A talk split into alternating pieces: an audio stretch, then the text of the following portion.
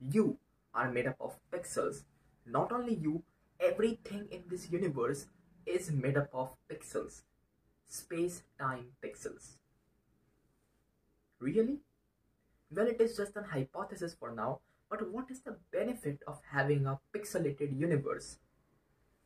In a pixelated universe, quantum mechanics and general relativity would be in perfect sync, which is not the case for now for short scale distances. So if the universe is pixelated, what is the size of that space-time pixel?